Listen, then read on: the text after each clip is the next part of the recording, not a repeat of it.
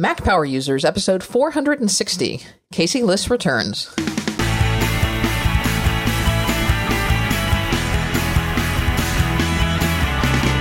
Welcome back to another episode of the Mac Power Users podcast. I'm Katie Floyd, alongside with my pal David Sparks. Hello, David. Hello, Katie Floyd. How are you today? Oh, it's been a crazy week, but uh, we are back and um, back to record with you, and I am so excited that we have uh, one of my favorite people on the internet, the uh, podcaster and now YouTuber extraordinaire, uh, Casey Liss is uh, joining us again for the show. Welcome back, Casey. Hello. Thank you for having me. I'm glad this is not a video show because I'd be super beat red right now. That's very kind of you. But uh, but no, I'm I'm super honored to be back. Uh, we were we were chatting a little bit before the show, and uh, and I'm super honored that I, I was able to get it in under the wire and, and have one more one more visit while Katie was still around. So uh, congratulations on the the goings on in your life. Uh, we will miss you, but I am excited to be here. Well, I, I am um, not to say that there are any guests that are more special than others or any people that I want on the show more than others, but let, let's just say that I, I am aware of, of time that is, is winding down, and I've I've kind of made a list of, of things that I wanted to cover and people that I wanted to talk to one more time. And, and Casey, you were definitely on that list because I will say that I've kind of always uh, felt that you uh, were a kindred spirit. Um, I, I don't know that we've ever actually met in person, but um, I have uh, listened to you so much on uh, A T P and on Analog, and I keep saying uh, one day I think we we hopefully will meet in person because I'm not you know disappearing from real life, but I, I will be around.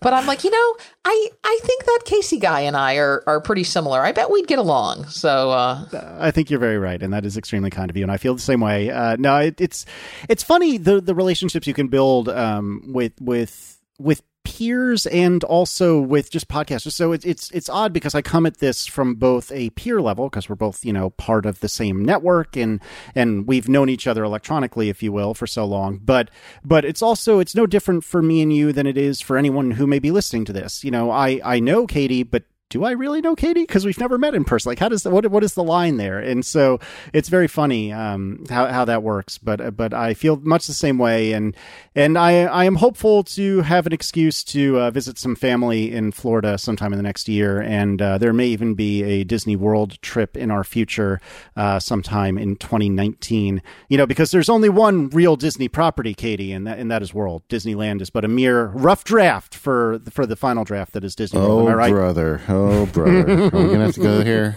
I agree with you completely. Yeah, and I've, I've got uh, I've got a guest bedroom, so yeah, perfect. We'll we'll talk about that offline at, at some point. But uh, yeah, that's very very true, and and I'm I've gotten a lot of that that same response from a lot of people since I've I've made the announcement that I'm going to be leaving the show at the uh, end of December. If if that's news to you, uh, go back maybe two episodes. I'm sorry to break it to you that way, but uh, I did make the announcement that I'm leaving the show at the end of December, and I've gotten uh, first off, I want to thank everybody so much for for your well wishes and the kind words that, that you have said about that. Um, but we want to catch up with Casey because since the last time that uh, we talked to you, it's it's been a while. Um, you have uh, decided to, um, I guess I'm going to steal David's phrase, and uh, you've decided to become a free agent. Yeah, yeah. I decided that, uh, you know, having a steady paycheck and healthcare, nobody needs that, right? It's not all it's cracked up to be. Yeah. No, it, it, it really isn't. But uh, but what I've decided to do is concentrate on podcasting and to some degree YouTubing. And I think we'll we'll talk about that a little bit uh, and, and, and go out on my own. And that happened. The decision was made in June of this year of twenty eighteen. And it was executed. I think it was the end of July. Um, no. Beginning of July, that um that uh, that was my last day at my regular job, and yeah, so a lot has changed. I'm looking at my website, and it looks like the last time I was on the show was ju- just over two years ago, uh, in in twenty sixteen, that I was on Mac Power Users number three hundred forty-six. And yeah, it's a little bit different now than it was then. So I am now independent. Um, I make most of my money from podcasting and a, a, a, an embarrassingly small amount from YouTubing. And I have a couple other things that I'm that I'm sort of working on when I have the time for it. But I'm also just concentrating on being at home for my family. Um, you know, I have a wife and two small children, one of whom is four, and one is turning, well, one in January. And so the idea was, hey, while they're still here at home, though they're not in school all day, uh, and while we are lucky enough to be able to have this opportunity, let me let me try to not work outside of the home for forty hours a week and be more available for the family, you know, while while the kids are here and, and while they're while they're making arguably some of their their most deep like deep memories, you know, of, of their childhood. And you know, I've, I've been telling myself in short that if I can make it until my son, the four-year-old, if I can make it until he's in kindergarten, then mission accomplished. If I can make it until my daughter uh, is in kindergarten, then at that point, you know, I've basically hit the lottery. And if I need to get a regular job job at that point, assuming I'm still employable, then then I'm fine with that. But if if I can make it for another, you know, I don't know, five years, that would be that would be incredible. And that's that's the plan, man. We'll see how it works out. Well, that may be the initial plan. Um, it, you you may find that you uh you like this free agent thing, and it may go on a, a lot longer than that. Who knows? Yeah, I hope so. I mean, I'm certainly not looking. I'm not angling to go back to regular work anytime soon, but I'm trying not to count my chickens either. So we'll see. But but I know that with doing that, and we talked to you about kind of the hippie part of leaving over on Free Agents episode fifty-four, but you've also really changed the, the nerd side, you know, how you're using your technology, what technology you're using. Um, you know, I think that's always one of the benefits of going on your own is that you get to become the I T manager as well of your life and start making decisions like that.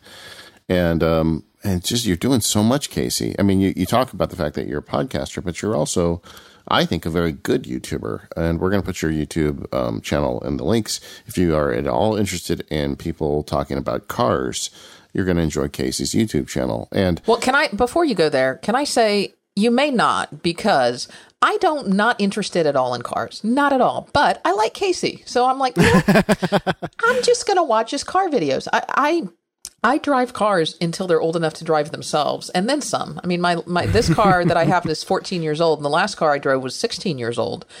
And I find myself sitting here watching Casey's car videos going, huh, maybe I need to buy a new car. Yeah, maybe I need an eighty thousand dollars Alfa Romeo. Why not? Yeah, I mean, that's pretty nice. So I'm just saying, there's there's a I think there's a disclaimer that should go out there. Well, I, I appreciate it. I don't even have a car, and uh, Casey and I, to tell you the truth. In fact, when Casey was going through his, um, I don't know what you'll call it, the, the emotional journey you went on to buy your most recent car, you and I were texting each other, and I just kept telling you, hey, man, I just Uber. I don't need a car. I don't even need it. Yeah. You ended up you ended up getting the Golf, right? Yeah, yeah. I got a uh, Volkswagen Golf R. Uh, it's, it's a long, long, long story, but the extraordinarily distilled version is I had bought a lightly used B M W three series that, that created a world of problems for me, and it was it seemed to be living in the shop. And and I have this very esoteric but particular set of requirements for cars, most of which center around having a manual transmission. And so because of that, my options are extraordinarily limited. And I'm also not made of money, especially since I don't have a regular paycheck anymore. And so I was trying to figure out the best happy medium. And there was a lot of pontificating and and, and option weighing that happened, particularly on my uh, my primary podcast, the Accidental Tech Podcast. And, and oh, what I ended up doing was buying a Volkswagen Golf R. And one of the videos... In fact, one of the handful of car videos I've done already is of that very car, not the one I bought, but the, the same make and model uh, and same year. And it was ba- basically because of that week long test drive, if you will, that that I convinced myself that that was the car for me. But but yeah, I've been dabbling in YouTube. Um, the, the, I appreciate the kind words from both of you. Uh, the car videos that I do are... Basically, if I can get my hands on a car for at least a few hours, preferably a few days, and kind of try to make heads and tails of what is the purpose of the car, you know, what is it, what is it good at, what is it bad at, and and what's my take on it. And I, and I like to think of my take as being a little different than what you may have seen in other places because I'm a dad and I have different priorities than a lot of people. Of course, I like power and I like going fast and things of that nature, but I also need to be able to haul two small kids and put two car seats in the car and still put a pack and play and all the various and sundry things that, that especially small children come with. And and so I, I like to think that even though I've been lucky enough to have some pretty wild cars from time to time, uh, it's still it's still done from the lens of a regular person, not somebody who's driving Lamborghinis on a regular basis. And so, you know, the videos are typically between, I don't know, ten and fifteen minutes. I, I try to make them as short as I can and never ends up working out. But um, but I, I, I like to think they're at least mildly enjoyable. And, and certainly if you watch them from... From from the first video to the most recent, I also like to think that the quality has been ramping up pretty dramatically. Um, I think I've, I'm hitting a plateau now, but it went from mildly embarrassing to something I can be proud of. And, and that's that's all you can really ask for, I think. Uh, okay, so he's doing YouTube videos, he's doing podcasts, and then also Casey Liss is still a developer who has his fingers in Xcode, and um, I know you're doing some, I believe you're doing some contracting work, or at least you're keeping your head in the game a little bit.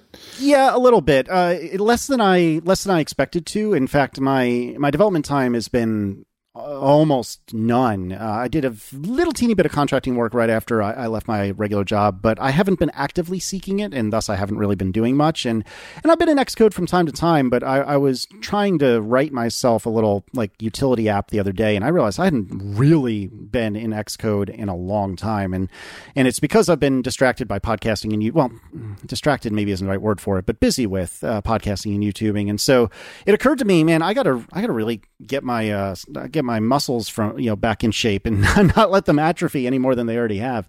Uh, I feel like to some degree, if I, if I go too much longer, I'm going to lose my, lose my chops. And so it's been wild. I went from living in Xcode, you know, forty plus hours a week every day of my life. Well, uh, you know, every weekday of my life to barely opening it now. And, and I miss it. I gotta, I gotta get back to that. But, you know, this is a wonderful problem to have that I, that I have other things that can fill my time and, and do so in such a way that I can pr- provide for my family. Well, I'll tell you, just from being your friend, I, I can tell that you're hustling. And um, I thought it'd be fun to have you back on the show to talk about how are you doing that and what's the tech that's tech, software, hardware, and all that stuff that's working for you to juggle all these bowling pins and um, and what isn't working for you. So why don't we start um, by just talking about what's your gear these days?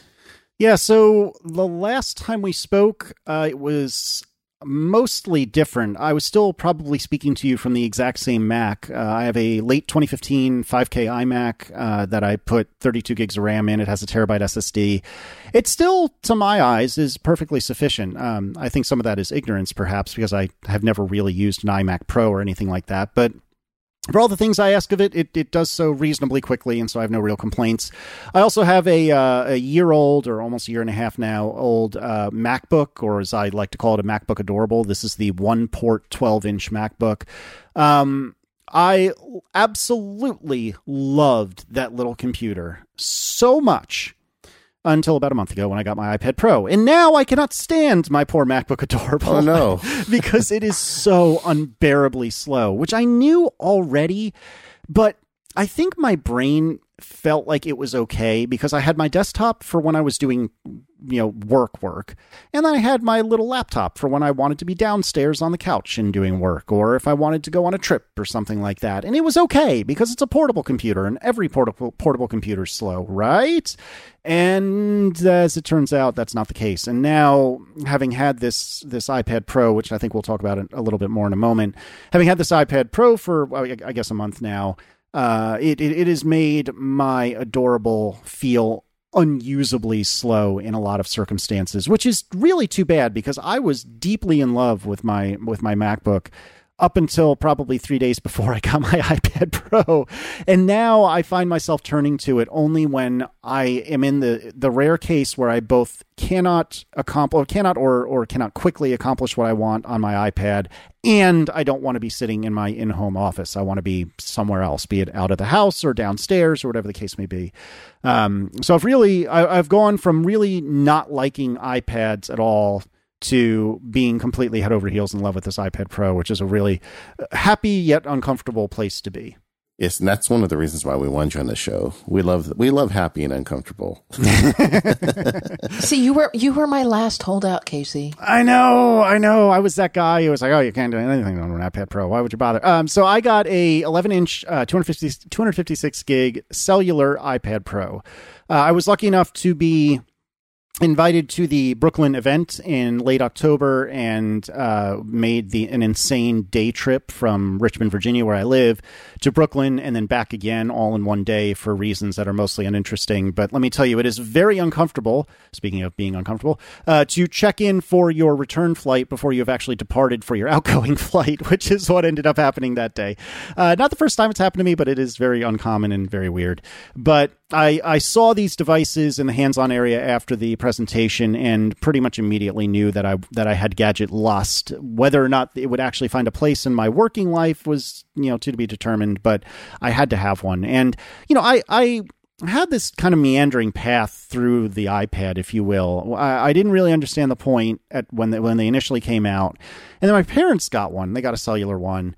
And I was using it in my house shortly after they got one. And I was using like the Gmail web interface, which, you know, Google being a web company, especially back then, was very quick to get the Gmail web interface, you know, up to snuff for the iPad and, and Safari on the iPad. And it, it was phenomenal.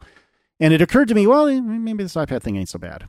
And so I ended up buying one. I bought a Wi-Fi uh, original iPad. Then I got the first Retina iPad. And then I got the first Retina iPad Mini. And then I got the most recent, to this day, iPad Mini, even though that was like three years ago now, almost three and a half, I think. Um, and then I mostly fell out of love with it. I, maybe that's because I had an iPad Mini. I don't know. But I, I really hadn't touched my iPad Mini for at least a couple of years. Uh, and then... You know, when the iPad Pros came out, I, at, th- at that point, I was like, well, I already have an iPad and it doesn't really work for me, so it's not my thing. Uh, but it turns out, which everyone else knew but me, when you attach a keyboard to the iPad so that text entry is not a royal pain in the hindquarters, that totally changes the way the device is. Also, having one that's modern and fast also helps as well. But yeah, I, I used to be one of those people that just really didn't get the iPad. And now I, there's still things that bother me about it for sure. But I feel like I get the iPad a lot more now than I have in a long, long time. Oh, well, we've got a whole segment on that later because I want to hear what you like and what you don't like, uh, because I think you've got a unique perspective because you're not, you've not always been an iPad true believer, and uh, suddenly there are some things you like about it. So I definitely want to hear about that later. Um, any other Apple hardware that you use daily? Yeah, I still have a Series three uh, Apple Watch. I really want a Series four, uh, but I can't bring myself to just go and get one, especially because, you know, spending money frivolously is not something I should ever do, but particularly not now. And then I have an iPhone ten. I don't have a ten S for the uh, same exact reason. I want one, uh, but the, the upgrade, particularly in the case of the iPhone, I, I know the camera is way better, but um, I, I have a, a Micro Four Thirds, a quote unquote big camera that I use anytime I'm intending to take pictures. You know, it's not one of those situations where, oh, look, the kid just did something funny. Quick, grab your phone. You know, if it's any, if it's even mildly intentional, I'm using my big camera. And so uh, I did not buy a ten S. I surely will buy whatever the next one is. And I did not buy a Series four, even though uh, I want one pretty badly, but we'll see if it actually happens anytime soon. But uh, other than that, I think that's basically it in terms of Apple stuff. I'm sure there's something I'm forgetting, but uh, in terms of Apple stuff, that's most of it. In terms of YouTube stuff, there's obviously a whole bunch of various and sundry equipment I use, but we can get to that later. This episode of Mac Power Users is brought to you by Away. Away is the perfect gift for anyone on your holiday list. They make smart premium suitcases so your luggage doesn't have to cost more than your plane ticket. And it's what you need most while traveling. You need more battery power. And when you buy an Away suitcase, you can charge all of your devices when you travel. Both of their size carry-ons feature U S B ports with a battery large enough to charge your iPhone up to five times. And if you go to awaytravel.com slash MPU now and browse Away suitcases, you'll find that they feature their premium German polycarbonate, which is unrivaled in strength and impact resistant, but yet still lightweight. You can choose from over ten colors and five sizes. There's the aptly named carry-on, the bigger carry-on, the medium, the large, and the kids carry-on for those smaller travelers among us. And they cut out the middleman, so you can get first-class luggage at coach prices. Away suitcases have a patent-pending compression system, which is great if you're an overpacker, which I might admit is a problem that I have. So they also have those four three hundred sixty degree spinner wheels. And if you have not had a suitcase that has the three hundred sixty degree four spinner wheels, you have not lived going through an airport yet. Uh, with Away travel carry-ons, uh, there is uh, they are all compliant with the major U S airlines while still maximizing the amount you can pack. And again, they also all feature that removable battery, that washable laundry bag, so you too can separate your clean clothes for your worn ones. You have got to check out the Away travel bag. Um, it is simply the smartest suitcase that is on the market. It is sleek, it is fashionable, and it is perhaps the most practical bag that, that you can buy. And the next time I'm in the market for another bag, it's probably going to be an Away as well. Uh, it's what I recommend to my friends and family. Um, Away believes in the quality of their products. That's why they're offering a lifetime guarantee. If anything breaks, they'll fix it or replace it for life. They also give you a free one hundred day trial. No question questions asked return policy, and of course, free shipping on any order within the lower forty-eight states of the United States. And because it's the season where everyone wants to get an away or give an away, you should go to away travel dot com slash M P U. And if you go to use the coupon code M P U at checkout, you'll get twenty dollars off any of their suitcases. Again, that's away travel dot com slash M P U and use code M P U for twenty dollars off. Thank you so much to Away for their support of the show and all of Relay F M. All right, Casey, we um, since we already started talking about the iPad, let's let's let's get into that for a minute. Um, a, a couple questions on your buying decisions. Uh, I noticed, first of all, uh, you went eleven inch versus twelve point nine. Yeah, I'm ninety-eight percent sure that that was the correct decision, but there's a little part of me. It's hard, right? Th- there's a little part of me that wonders if maybe the the, the uh, effectively thirteen would have been a better choice. Uh, the the thought process there. No, I I feel like you made the right decision. Yeah, I I think I did. The thought process was, you know, A, I'm used to the iPad Mini. Uh, B, well, to some degree anyway. B, the MacBook that I love so much is twelve inches, and I and I know that's basically sitting directly in the middle. But the reason I loved and still to some degree love my my MacBook so darn much is because of how portable it is, and that it is so light and so thin, and I can bring it with me in situations where maybe you wouldn't expect to bring a computer. And I felt like I wanted to get as close to that in spirit, if not in execution, as I possibly could. And so uh, I thought the eleven inch was the right answer. Plus, it was a lot of money. I mean, the, the I did not get a pencil. Um, I'm hoping that maybe Santa will uh, bring one for for Christmas for me. Uh, but nevertheless, I got, you know, the the eleven inch in the middle storage tier with cellular and with a keyboard, with the Smart Keyboard Folio, and it, the, all in, it was like thirteen hundred dollars or something like that, which is a lot of money. I mean, this is computer territory. And and I felt like that was the best happy medium on basically all fronts. However, there are definitely times when I'm running two things side by side and I see like the little compact uh, you know, version of Safari, if you will.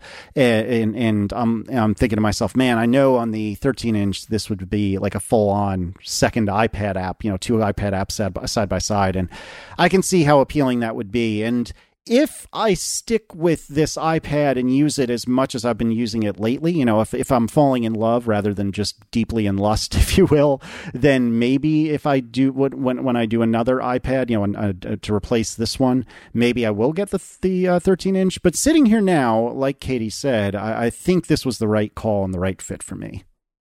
Yeah, it's such a hard call, but I, I do think now that they've got so much closer with Apple reducing the footprint of the big one and increasing the sc- size, screen size of the small one, I think uh, us nerds need to stop beating ourselves up. Just follow your gut, pick pick one, and just go with it. You're fine. I mean, um, the uh, and then you got cellular, which I don't think you were you're reading uh, back your prior iPads. I don't know. Have you ever owned a cellular one before, and what made you decide to do cellular this time?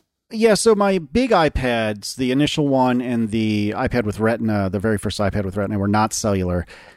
And a part of me always regretted that. I never really felt like it was do or die, but both of my iPad minis had cellular, and they were extremely convenient to have cellular on. And this was during the time where if you got a T-Mobile SIM for like ten bucks, they would give you two hundred megabytes of data every month for free.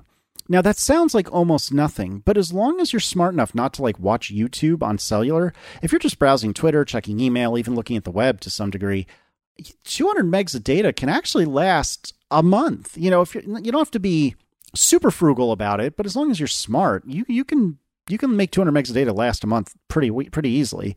And that deal doesn't exist anymore, but that that made it fantastic to have cellu- these cellular devices. And I've actually never, ever, ever hooked up any of my iPads to my actual phone plan because I've never really felt the need. And the way I've replaced the now gone two hundred meg free plan on T-Mobile is at least once and possibly even as many times as you want. T-Mobile in the U S offers, I'm going to get the details wrong, but I believe it's three gigs for ten dollars. And the, and the, and the plan lasts something like five months. So over five months, I can use up to three gigs, and it's a one-time fee of ten dollars. And here again, it's not the sort of thing where I can just sit there watching YouTube in the car while Aaron drives, you know, or something like that.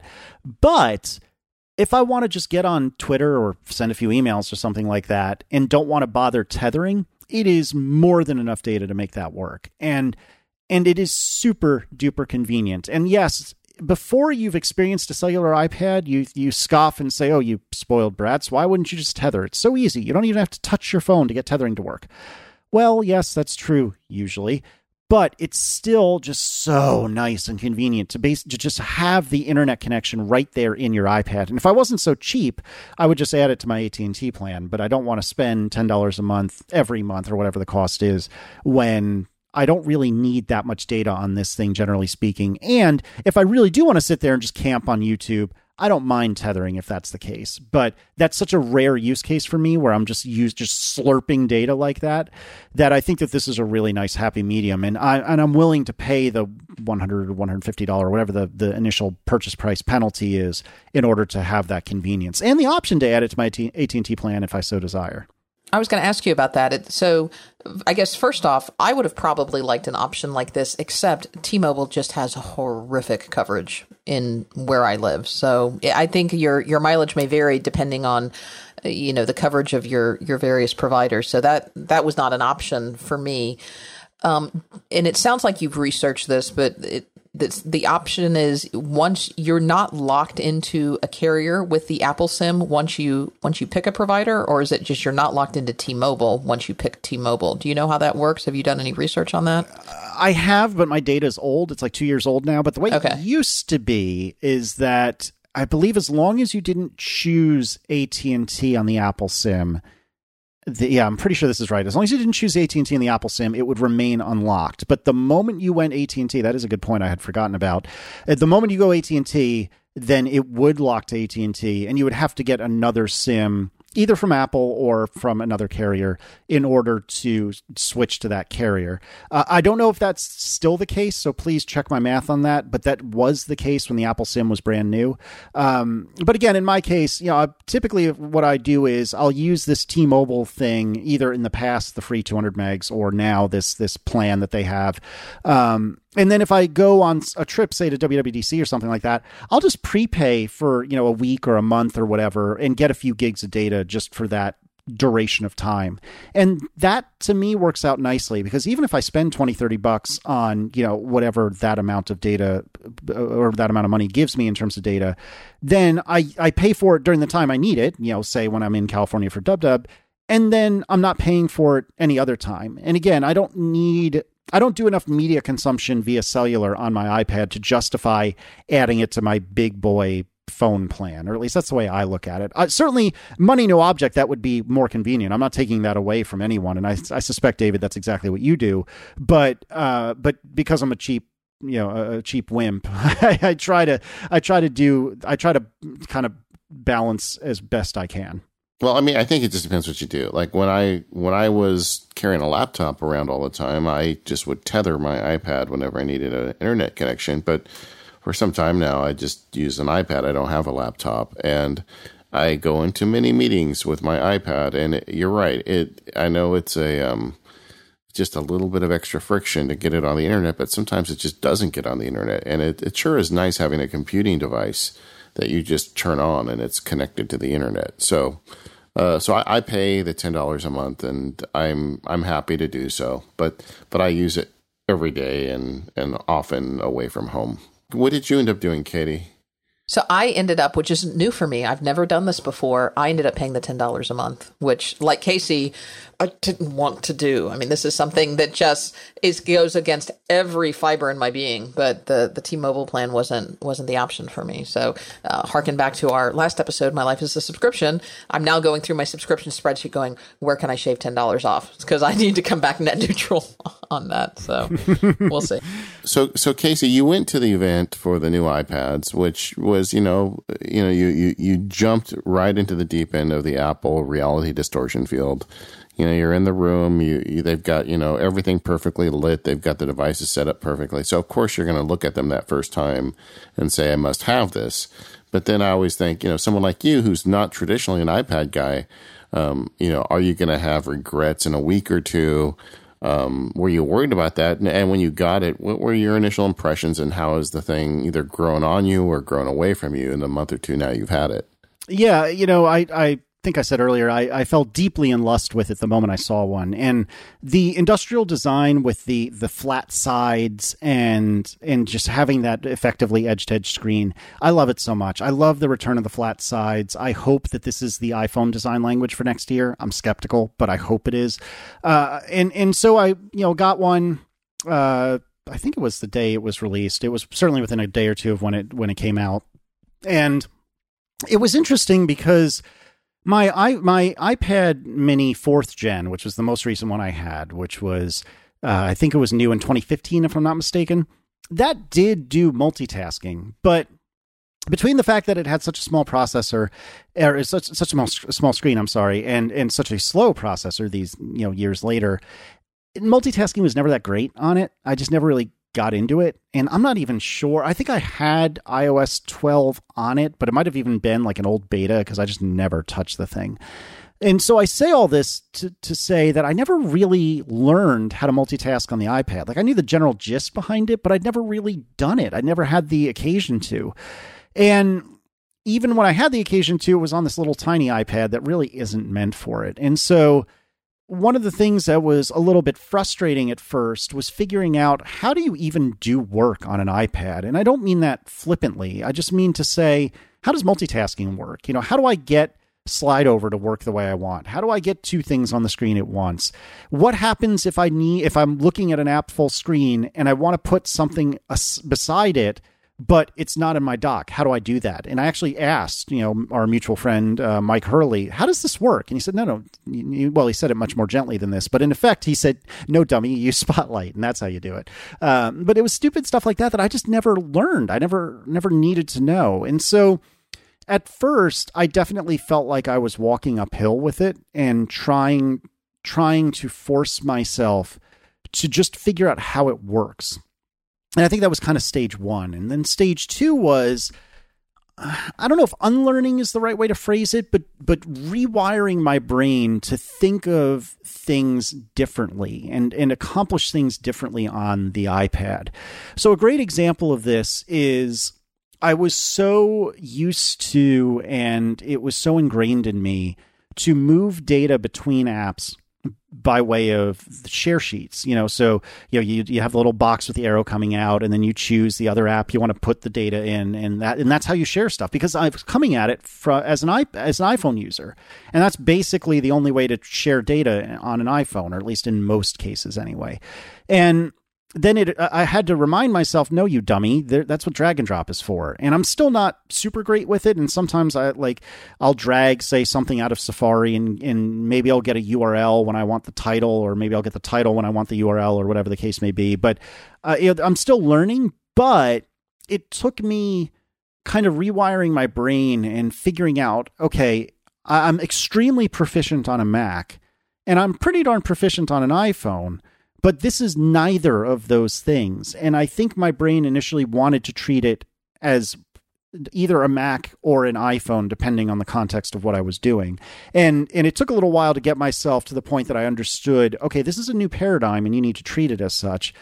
And then things really started to click. And now I find myself enjoying getting things done on my iPad in ways that I don't necessarily enjoy them on the Mac. And this is a, this is a story that Mike has been telling for years. You know, Mike Hurley is one of the biggest proponents that I'm aware of, of you can do real work on an iPad. And in fact, he does real work on his iPads because he's a multi-iPad kind of guy.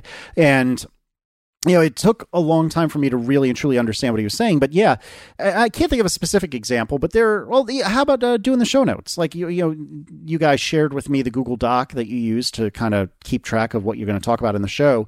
And in the past, I would have absolutely grabbed my adorable, and I probably still would have been a little bit faster on a, on a Mac to do this, but it's not as much fun to be on a Mac and do these sorts of things. And that's been a very, very weird uh, realization for me to come to, that I, in, in a lot of ways, I just enjoy being on iOS more. Yeah, you know, I think that's really hitting the nail on the head, because for me, there's a certain amount of delight that comes with working on an iPad. And I think part of it is just like going back to the two thousand one movie and, and like living the, you know, living your best life, you know, having this piece of glass that's your computing device. And if you get a, if Santa brings you a pencil, you're going to find that even if you're not uh, an artist, use the pencil for all sorts of user interface stuff. It just makes that even easier.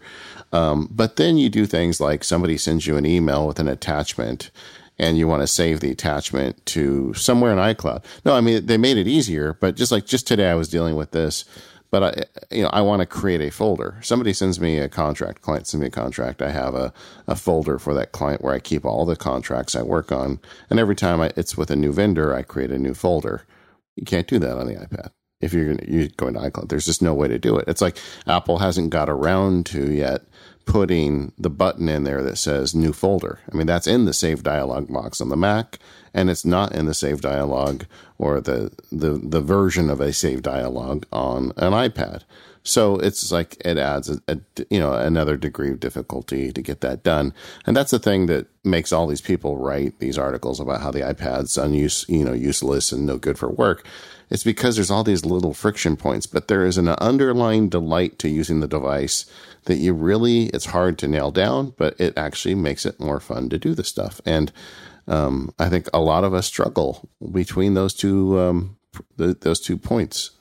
Yeah, very much so. And, and the perfect example to me of this like annoying friction point that I don't feel like has to be there is that, you know, I mentioned earlier, I have a quote unquote big camera. It's a Olympus Micro Four Thirds camera, and it takes photos onto an S D card. And I have a U S B-C S D card reader that I had used with my MacBook.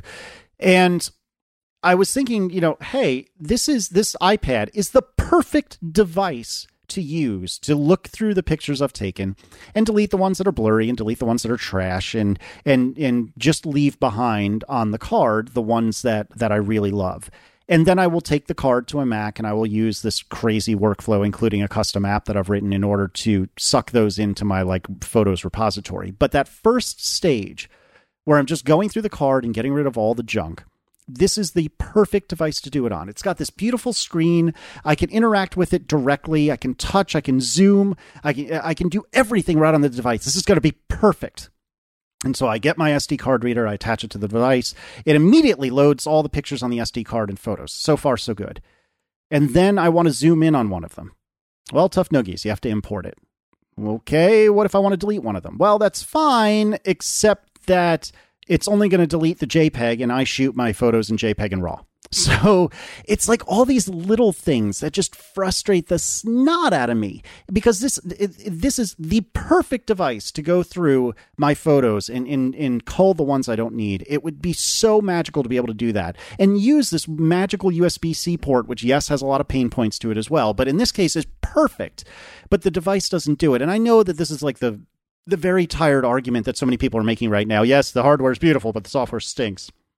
And I'm not saying the software stinks, but I am saying there are places that it lets me down, and that really bums me out.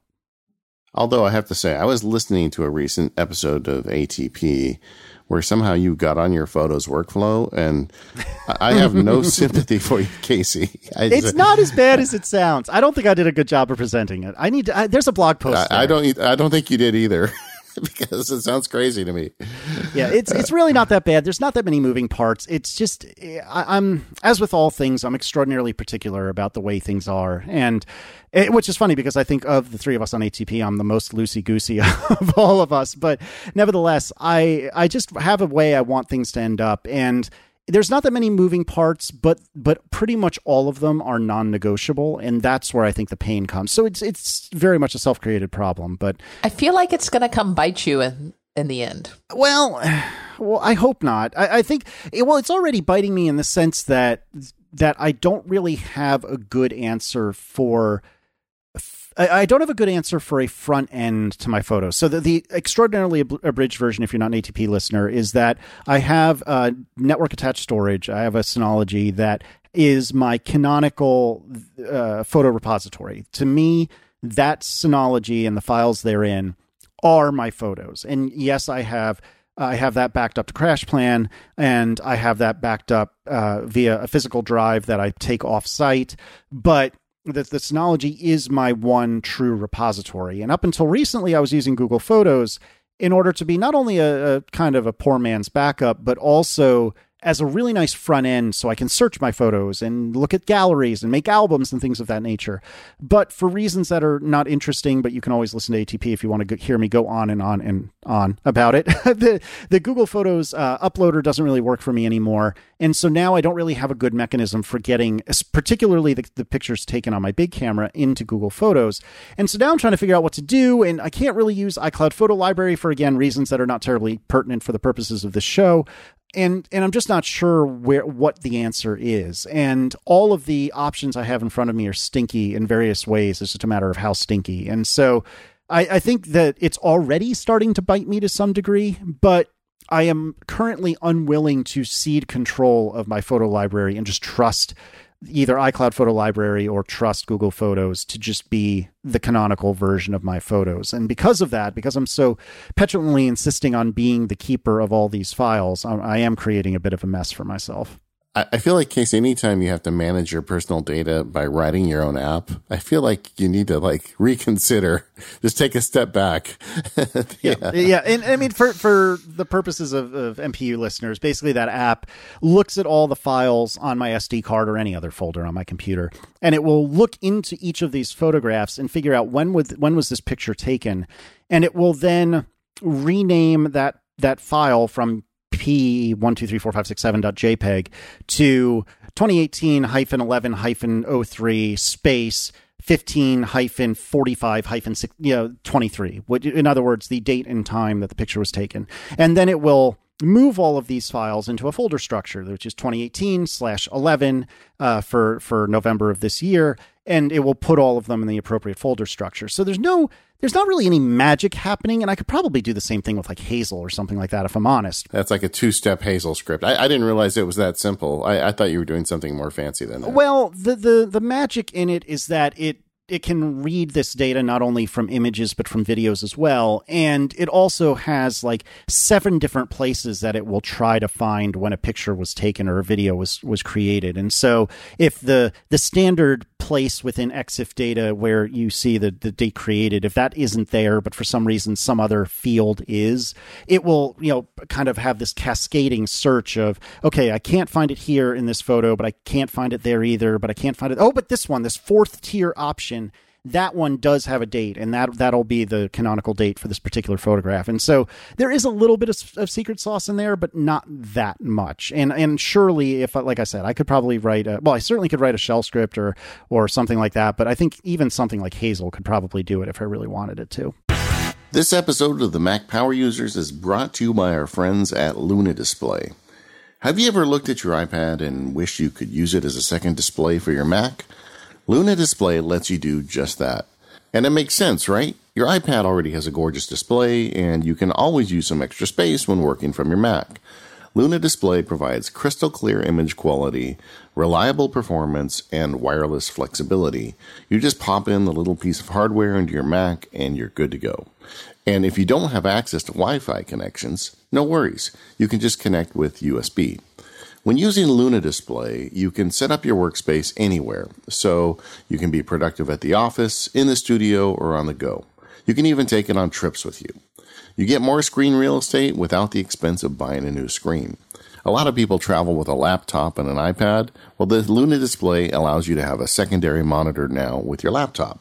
Luna also acts as a complete extension to your Mac. It's going to support your external keyboard as well as your Apple Pencil and touch interactions, so you can interact with your Mac with a swipe of a finger.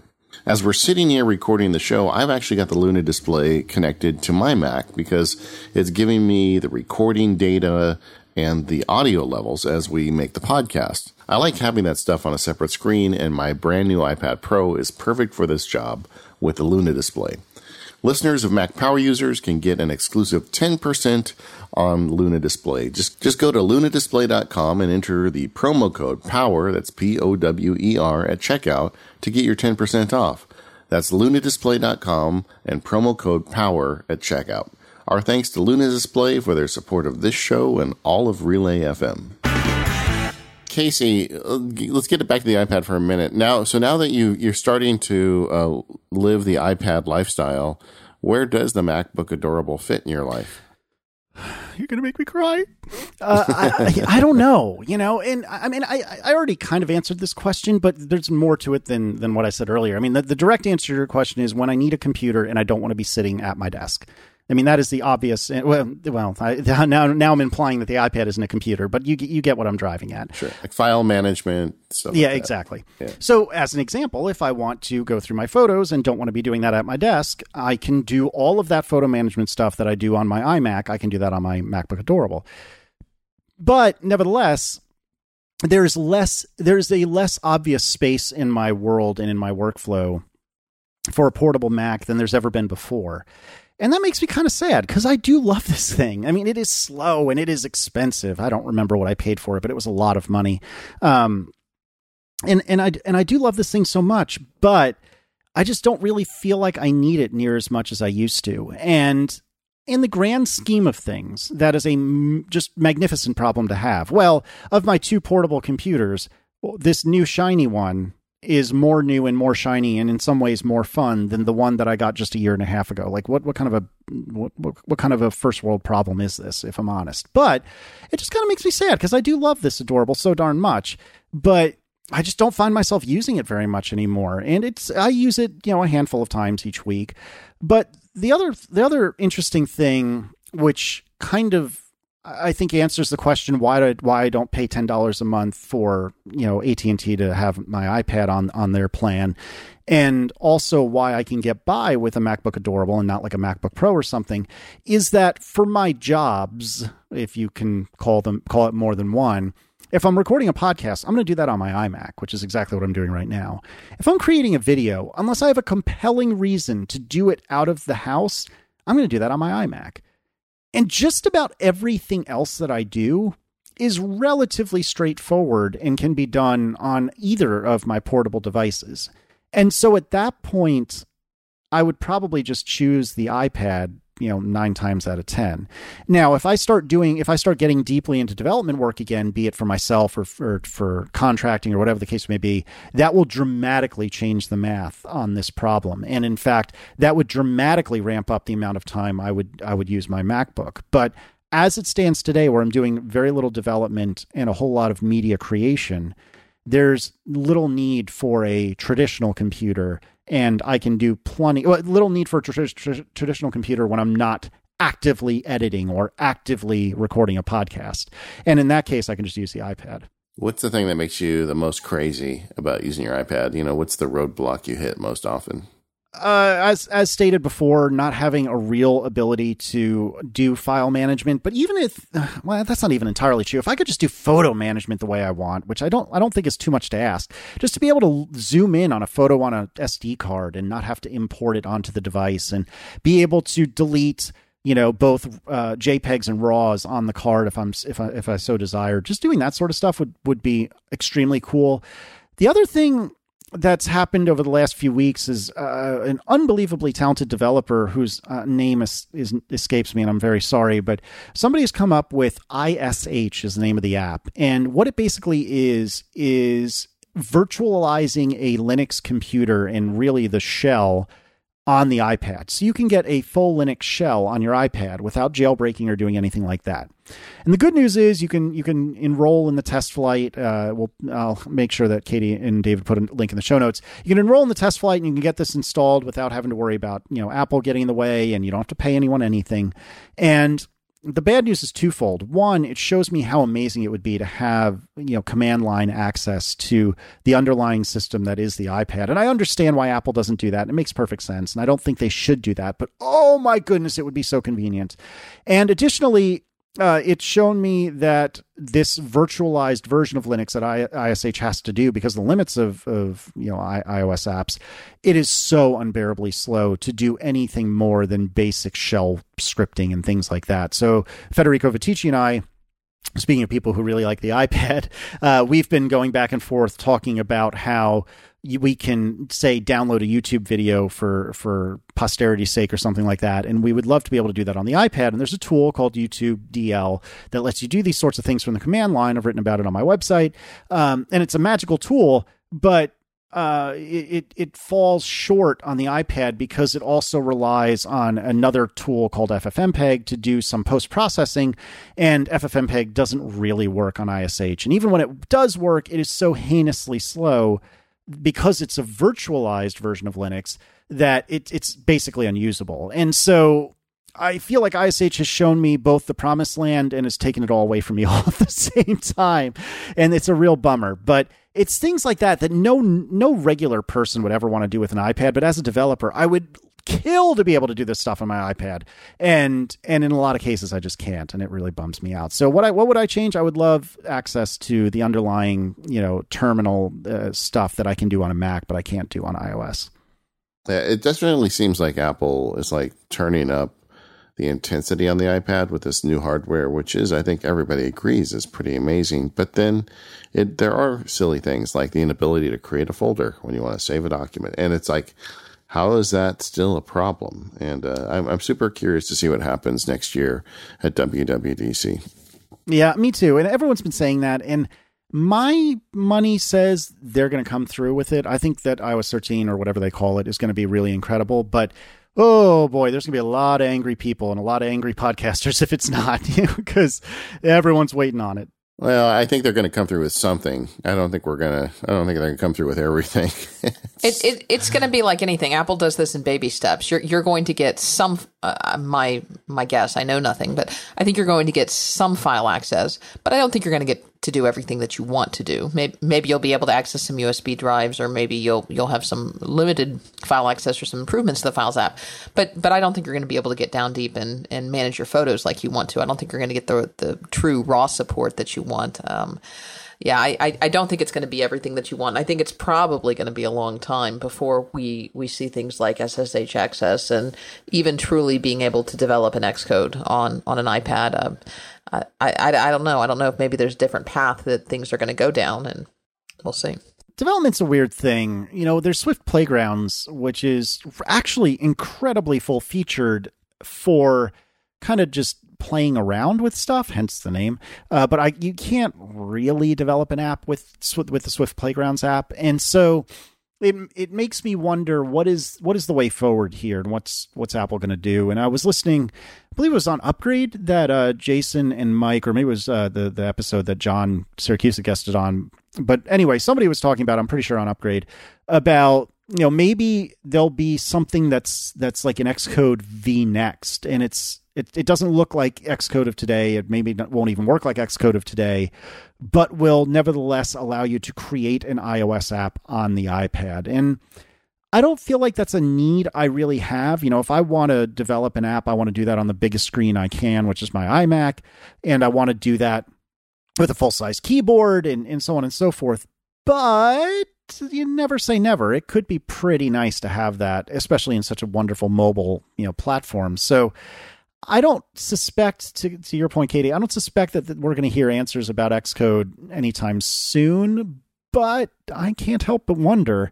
And certainly S S H access, I don't think we'll get any time. I don't think we'll ever get that, to be honest, in iOS. But again, you know, you never ne- never really say never. And Apple is getting very serious about the iPad as a real honest-to-goodness computing powerhouse. And so we'll see what iOS thirteen and, and versions thereafter bring. It's, it's an exciting time to be an iPad fan. Yeah, my, I was talking on the show a few weeks ago. My two-year-old niece thinks that the fire um, that the fire alarm in her bedroom is an OK Google installation because, you know, why not? You know, she's used to talking and having things roughly circular in size talking back to her. She's she's growing up to her. That is normal. That is not the weird thing. We're the weird people that don't understand that's normal.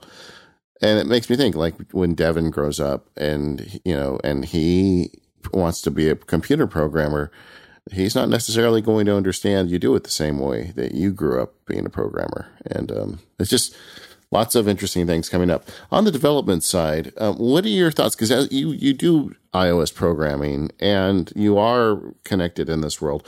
Where do you think this whole Marzipan thing, since we're talking about W W D C six months in advance, um, the, the idea of bringing iOS apps over to Macs, do you have uh, strong feelings about that? Or uh, yeah, you know, I have. I, I'm I'm two-faced about this. So exactly half of me thinks that this is going to ruin the Mac, and none of these, you know, faux Mac apps are going to respect the Mac as a platform, and they're all going to be trash. And certainly you look at the stuff that's in uh, Mojave and, and stuff like the Home app and the News app and the Stocks app, I believe, is also Marzipan. And and they're not really good Mac apps. They they don't follow the paradigms well. The the menu bar is kind of an afterthought, and it's just kind of weird.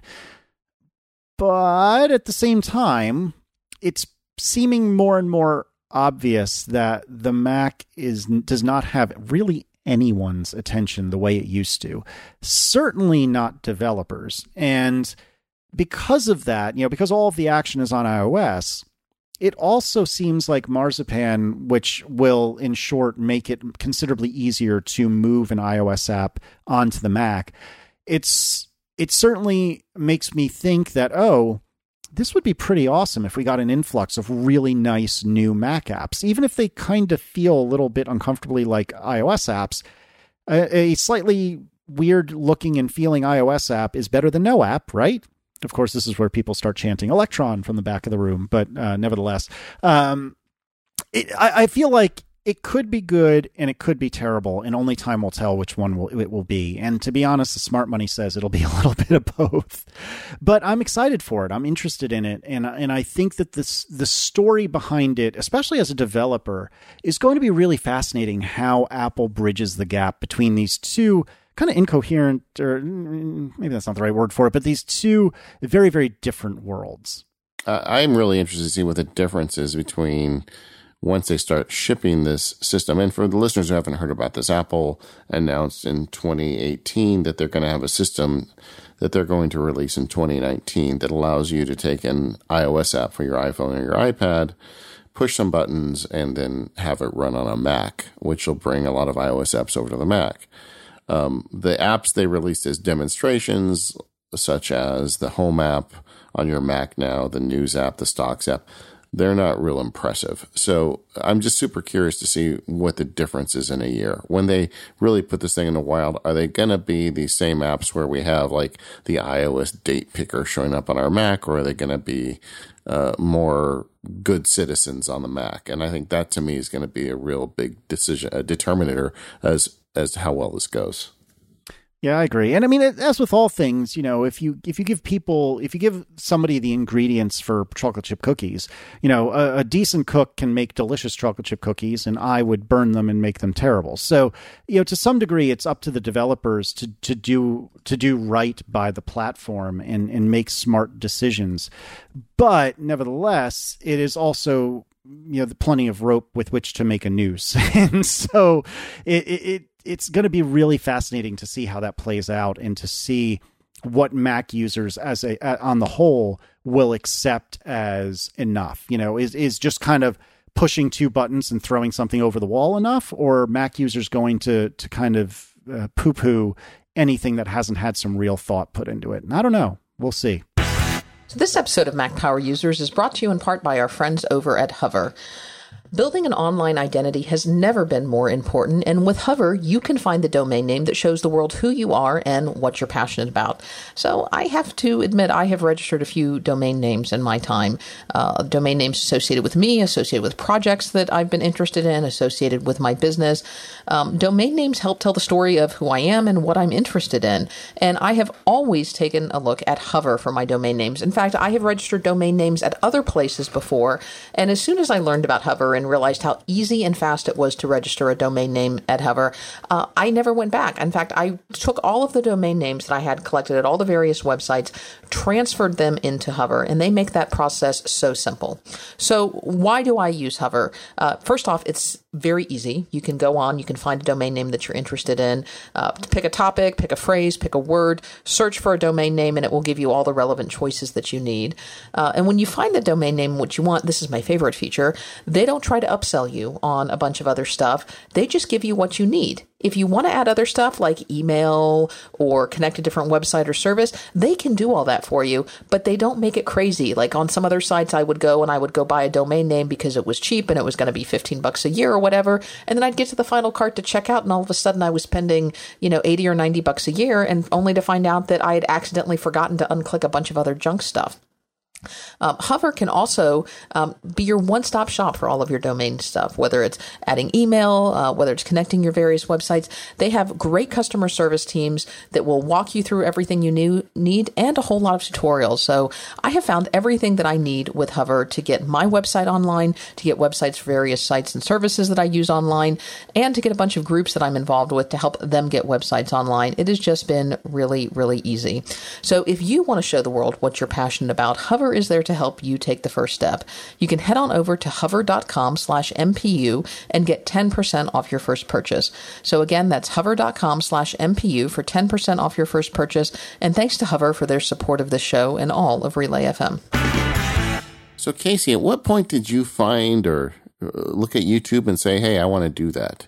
uh, I, I don't know. Actually, that's a really good question. Um, so a friend of mine, uh, Sam Abwelsamid, who is uh, one half of the Wheel Bearings podcast, through various random events, got me in behind the wheel of an Alfa Romeo Giulia, which is this this particular uh, a copy of the Giulia is like an eighty thousand dollar Alfa Romeo. That's that's extremely fast and extremely rare, and I knew I wanted to do something with it, and and I felt like I wanted to do more than just a blog post. And so I thought, you know, my favorite T V show for the longest time, and it was and sometimes still is, uh, Top Gear, which is a B B C show that is ostensibly about cars, but is arguably more about the hosts and the, the silly things they do than anything else.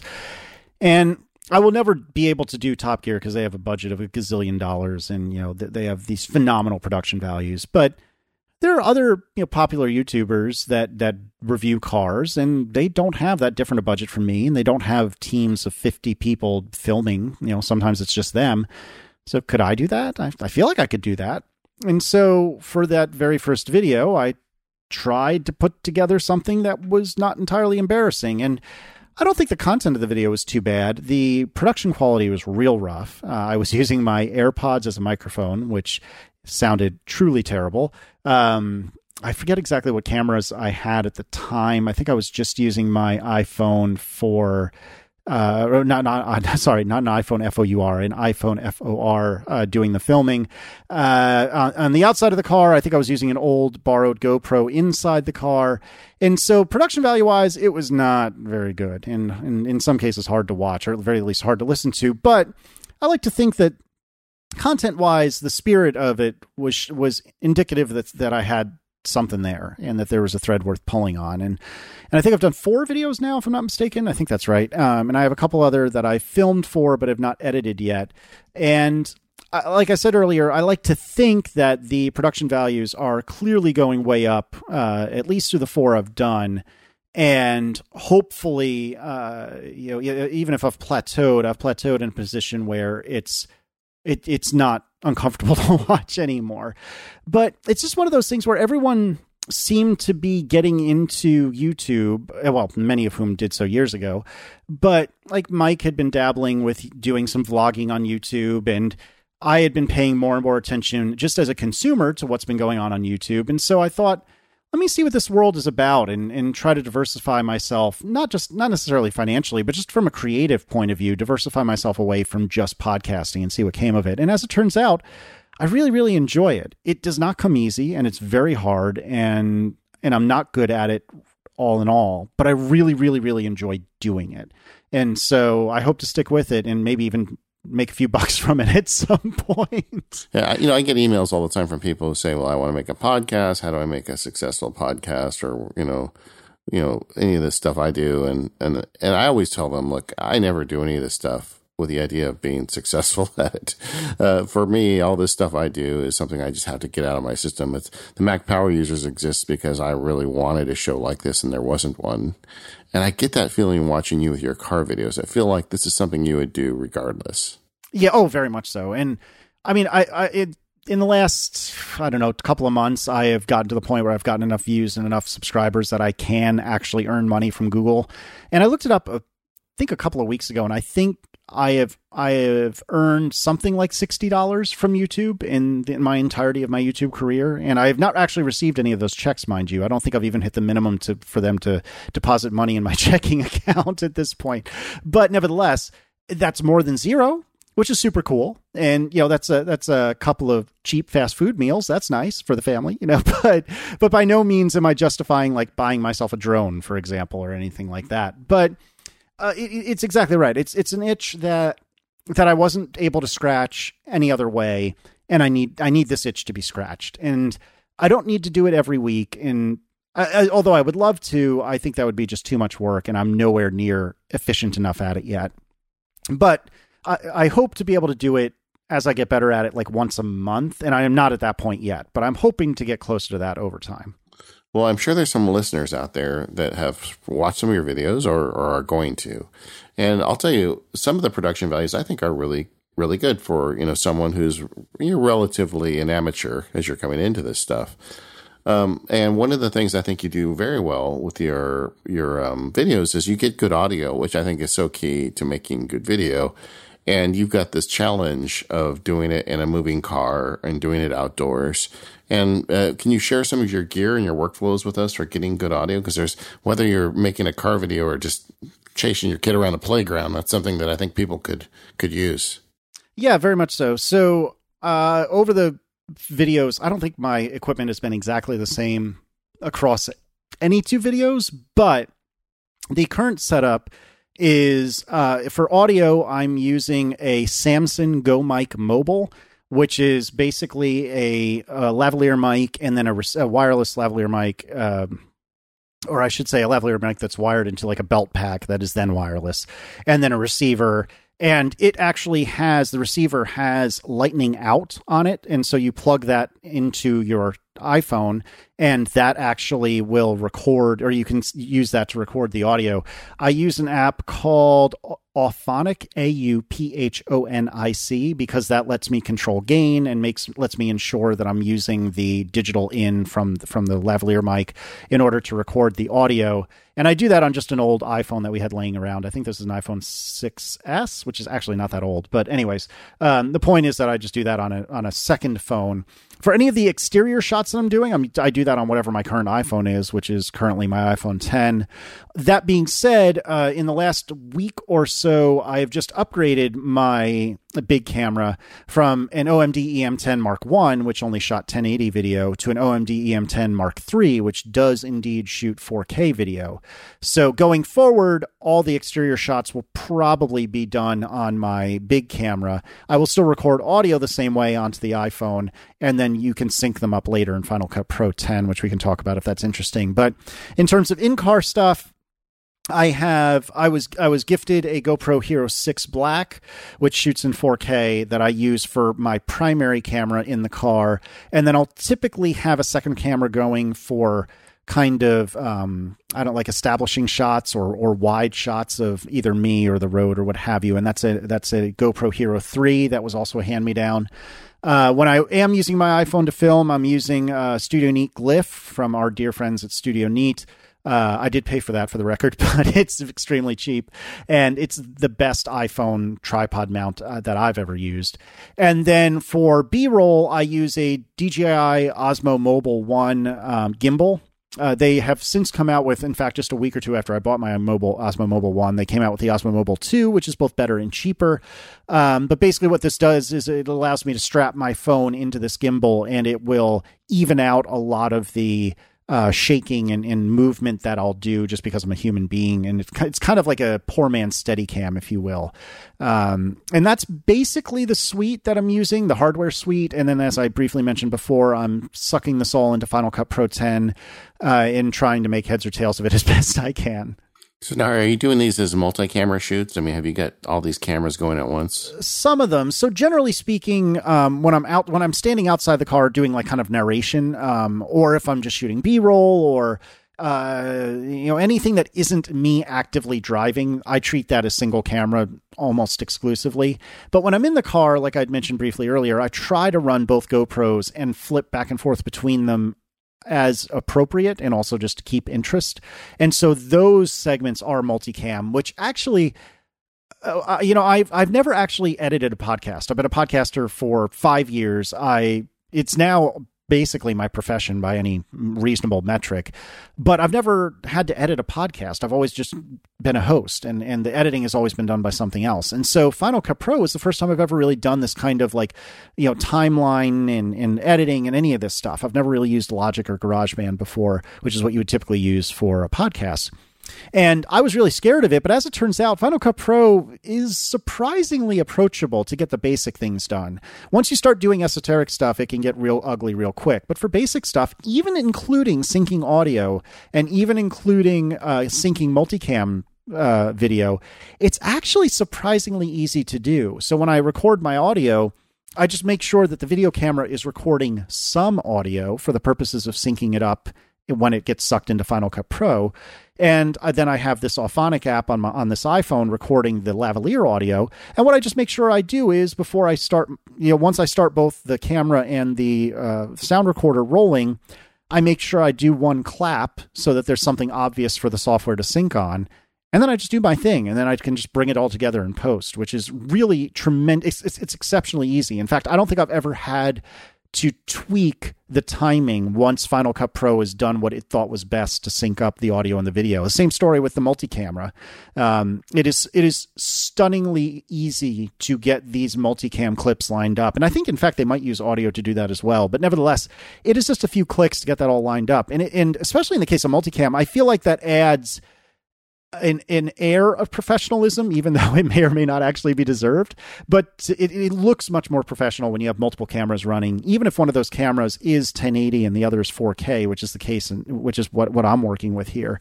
Uh, it still just looks way more professional that way.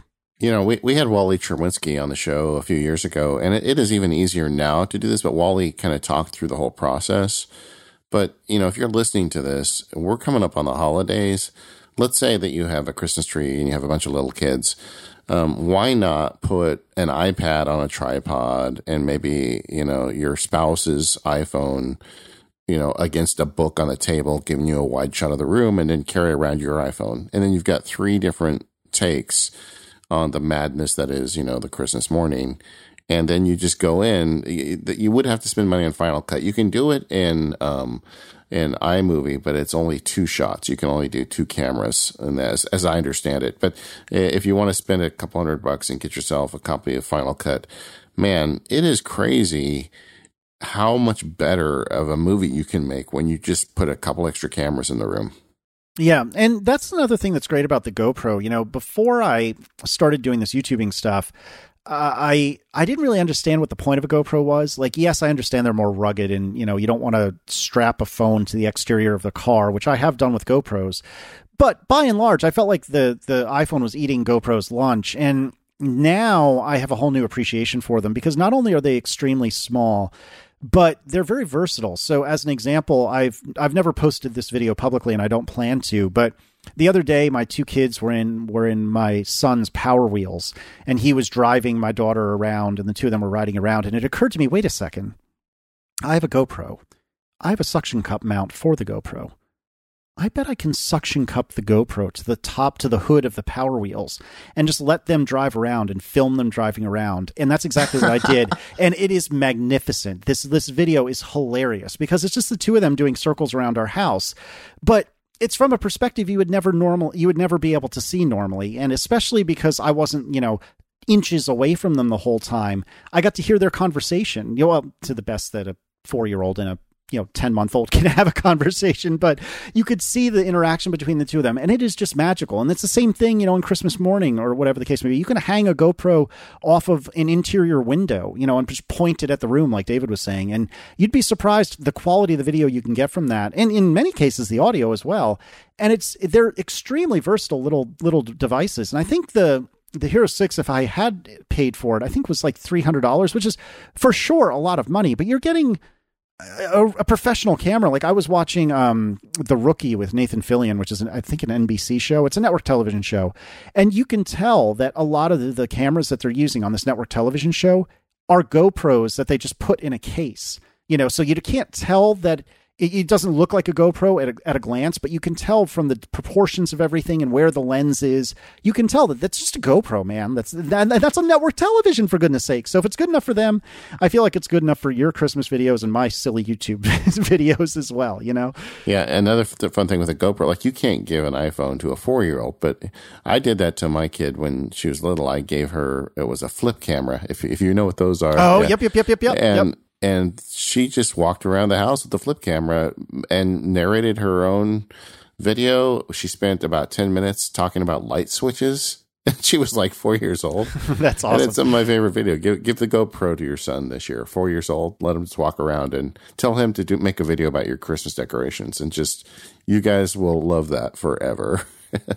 No, it's so true. And, and you know, the, the gimbal is also applicable there as well, because there's no way to be using a gimbal in public and not look like a weirdo, but the difference it makes over even the onboard stabilization on, on the iPhone, on my big camera, I mean, it takes a bumpy video from being unwatchable to being almost perfect. A great example of this is uh, in the Halloween time, we love to go on uh, to go and pick our own pumpkins, and the particular place we go, you take a hayride on the back of a tractor or on a trailer, you know, being towed by a tractor off to the pumpkin patch. And it is this, this dirt road that's got ruts everywhere and it's bumpy as anything. And I have in years past tried to freehand use my iPhone to take video. And those videos I just throw away by the time I try it every year, and every year I throw it away because they're just unwatchable. You know, they're, they're just so bumpy and terrible. But when you have a gimbal, suddenly these videos are not only watchable, but look great because the gimbal is offsetting all of the uh, motion of the of the hayride. And so these toys that I've gotten for myself for the, oh, excuse me, this production equipment I've gotten for myself for my YouTube videos have actually been have come in handy as stuff that I use for the family, which is really awesome and something I did not expect at all. Now, wasn't there an issue at one point, uh, and I think it's since been resolved by an update, but where if you were using a gimbal, it kind of sometimes conflicted with the iPhone stabilization? Yeah, you know, I, I, maybe my eye just isn't discerning enough to really understand what the problem is there. I know of what you speak, but I never really saw anything on my videos that indicated that it was happening, but Marco and John did, I think especially Marco, did notice that that was a thing. So I, I, I'm not sure if it's been resolved or not, but uh, it is it is a problem if you're super discerning. And the, the fact of the matter is I'm just not super discerning. And uh, and I haven't really heard many complaints about it, except from extremely discerning individuals. And so I think the answer is, if I really do get, tr- well, not that I'm not serious about the YouTubing, but if it if it becomes, if it gets to the point that I'm throwing real money at this quote unquote problem, then what I would probably do is get an equivalent D J I gimbal, but for my big camera, because they make gimbals that'll hold like D S L Rs, and I'm sure they're expensive and they're certainly physically very big, and you know they have to be because these cameras are not small, but nevertheless, that's what I would probably do is start filming with my big camera in an equivalent gimbal, and that would just eliminate the problem altogether. But, you know, D- D- DJI also now makes its own camera on it, it as part of the gimbal. They, that's true. Yeah, I, I've seen that, and I'd forgotten. And it's like three hundred bucks. It's crazy how inexpensive it is. Yeah, so basically what it is is, as far as I understand anyway, it's one of the one of the camera modules and associated gimbal out of their drones. And their drones are unreal. I was lucky enough to borrow one from a listener uh, for about a month, uh, a couple of months ago, and I had never really played with a drone before, and I could spend three hours telling you about how awesome this thing was. It was a Mavic Pro, the the original Mavic Pro, so it's a couple of years old now, And the video that came out of this thing was phenomenal. In fact, I posted a little bit of it to Instagram uh, a month or so ago, and I'll try to make sure that that link is in the show notes. And granted, it's on Instagram, so the quality doesn't look near as good as it would otherwise, but, you know, if you were looking at the original source of material. But I assure you, this video was phenomenal, and it was steady as can be, despite there being heavy winds, and the drone was whipping all over the place and so on and so forth. But anyway, uh, they, they have this thing, I forget the name of it, but just like David said, it's it's basically that that drone camera module, but on this little teeny tiny stick that that is extremely portable, but it's still a four K video camera. And so, yeah, I've forgotten about that. That's probably an even more correct answer, is to just get one of those and use that for any time I would be using a gimbal otherwise. This episode of the Mac Power Users is sponsored by Text Expander, the easiest way to start automating your work on the Mac, iPad, and iPhone. Text Expander is a text replacement tool. With it, you can type a phrase like C C E L L, and it will automatically fill in your cell phone number. But Text Expander is so much more than that. Text Expander brings a lot of power to the text automation game, including team support. I'm a Text Expander for Team subscriber myself.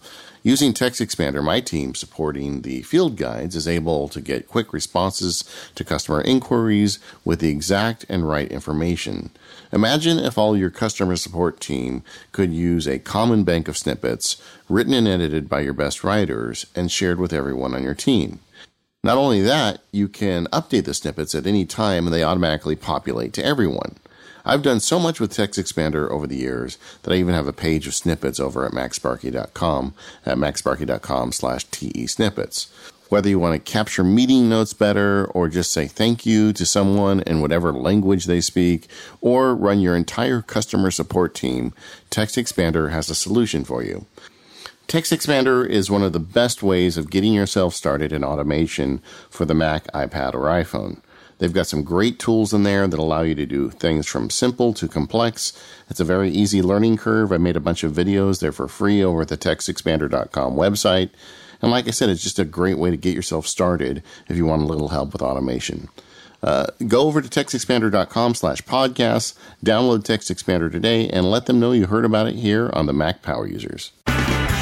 So, Casey, it's been a few years since we've had you on. What are some of your favorite apps and utilities you're using these days? Yeah, I don't recall what I said last time, but there's not really anything that new, I don't think. Um, I would say in terms of iOS or, you know, cross-platform stuff, uh, I really, I really, really love Day One, which is a journaling app. And Day One is one of those things that It it can be what it, it will be what you make of it. So you could treat it as a diary.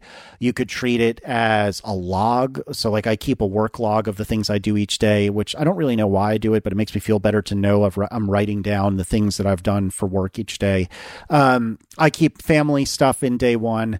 One of my favorite uses of Day One is when I'm traveling and I don't necessarily want to check in publicly to places, but I want to remember that, you know, I went to this restaurant or that place or so on and so forth. So for example, you know, when, when David and I were in London together this past summer for Mike Hurley's wedding, I wanted to be able to check into the restaurants I ate at and into, into the uh, different attractions I went to, but I didn't want to do that publicly. I just wanted to have a record of it for myself. And Day One is great for that sort of thing.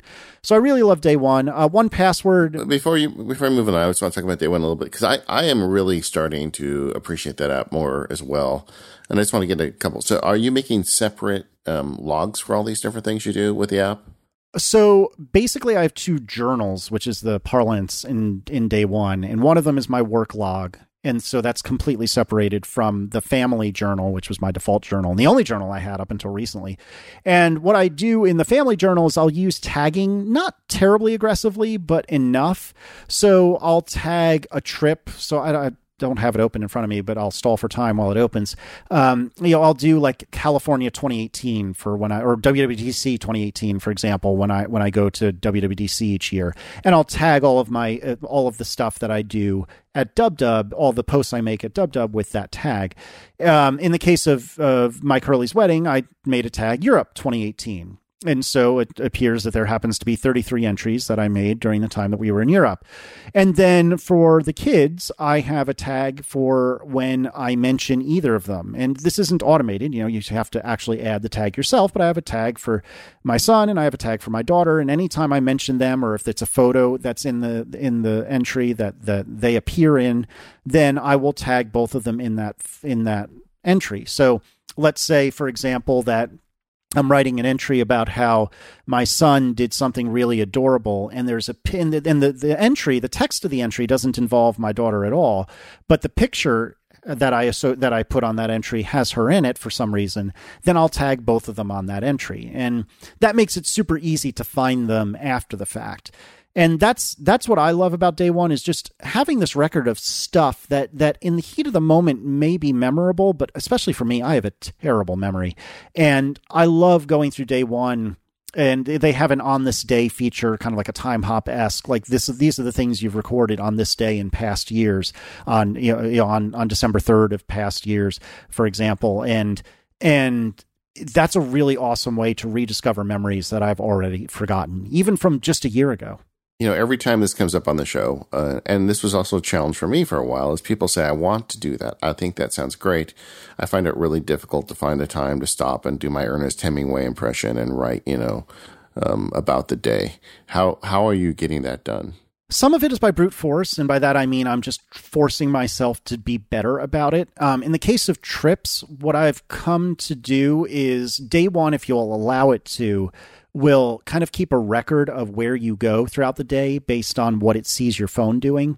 And so it'll say, well, we think from about one until about two, you were at such and such location, and it'll give you a street address. And then you can optionally create an entry from that from that event, if you will. And then you can search for, you know, the restaurant name that, that was near that address, and it should presumably find the restaurant that you were at. And you can make an entry for the lunch that, you know, that I had with David Sparks at W W D C on Thursday or something like that. And so what I try to do is at the end of each day, while as I'm, you know, settling down and getting ready to go to sleep, I try to go through that activity log, as I think what they call it on iOS.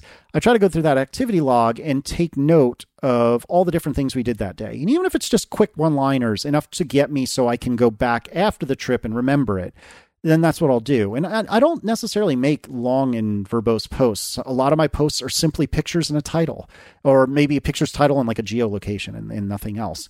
Um, and so I try to do that for stuff when I'm on a trip, but day to day when I'm just doing regular family stuff, it is a lot harder. And Day One will optionally send you a push notification every evening at a time that you can specify and say, hey, you know, you've been to X locations today. You know, do you want to make any notes from those? And typically I ignore that, but from time to time I try to think to myself, oh, you know, Uh, you know, my son did something really adorable at, at, at breakfast today. Let me make an entry for that real quick, or whatever the case may be. And the and, and also just in the heat of the moment, if you if you find yourself, or if I find myself really saying, "Aw," like that's a cue that maybe I should record that in Day One, because that awe that is adorable today will be a long forgotten memory in my case tomorrow. And so I'm trying to just do a better job about being more proactive about putting data into it. But yeah, it's tough. It's tough to get into it, and it's tough. And it's, I don't feel like it's a daunting app, but there's many nooks and crannies to it. So it's, It, could, it it it is easy to be overwhelmed by it, but you, it's it's like I said earlier, it's as much or as little as you make of it. So don't be overwhelmed, and and it and their sync has been pretty darned reliable for me.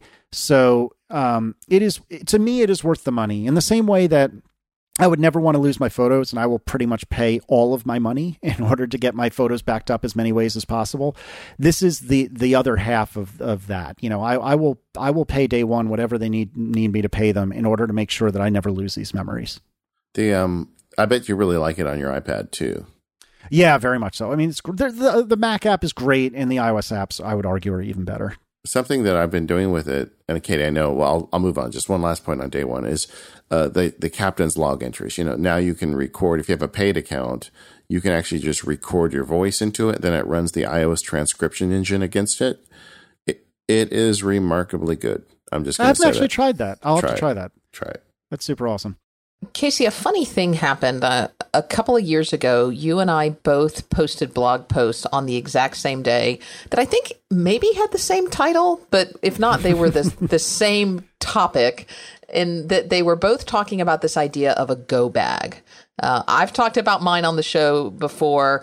Um, you have talked about yours, I think, on A T P. And you, so this is a topic that I'm very interested in, because at the time that I posted mine originally, um, I was going through an issue in my family where um, I, at any given time, would end up having to leave because I had a, a family member who was who was quite ill, and I was, you know, kind of waiting to get the call, and then I would get the call, and I would have to, you know, grab a bag and be gone for, um, you know, hours and and sometimes longer.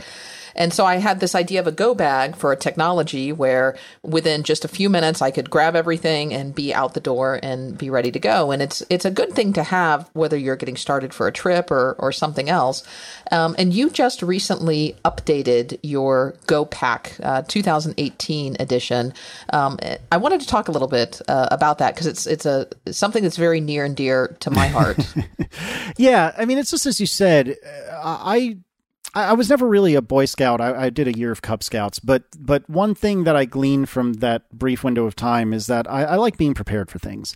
I think it's just my nature. Is I'm I'm very Type A, you know, and and I just like having a plan. And it occurred to me as as I'm carrying more and more devices, uh, you know, I, with more and more charging requirements, it is convenient to have a single bag that I can grab at a moment's notice, and know that everything I need to charge all my devices is in that bag. Now, I've been lucky enough that I almost never have to leave the house on a moment's notice, but it doesn't really negate the point that it's useful to have a bag that has all your essential cables and cords and dongles and bits and bobs that you can grab at any moment and know that everything is in there. And and that's the key, is knowing everything is in there. And if you've ever had to disconnect something from your bedside table to put it in your suitcase and then reconnect it when you get home, you know how inconvenient that is. And if you're anything like me, how f- how fraught that is, because I I have a terrible memory. And even with lists, I often think that I've packed something that I haven't, or haven't packed something I thought I had, and I check something off too soon by accident, and it, it's just a recipe for disaster. So I have a Go Pack, which all told, I've spent a couple hundred dollars on the contents of it, which is an obscene amount of money, but it is everything I need, very little more than that, and absolutely nothing less than that. And so in this pack, and I have a blog post, which is what Katie was referring to, that goes through what's in it, I talk about all the different things that are in this bag. And this bag, it is... the sanctity of this bag is paramount, and I will never, ever, ever remove anything from this bag unless I am absolutely desperate. Uh, when, when I'm at home, I mean. I will never remove anything from this bag unless I'm desperate. And all of these things are duplicates of things that I use around the house. So all the lightning cables that are in this bag live in this bag. They never leave it. All of the U S B extensions that are in this bag live in this bag. If I need U S B extensions somewhere else, then I buy other ones.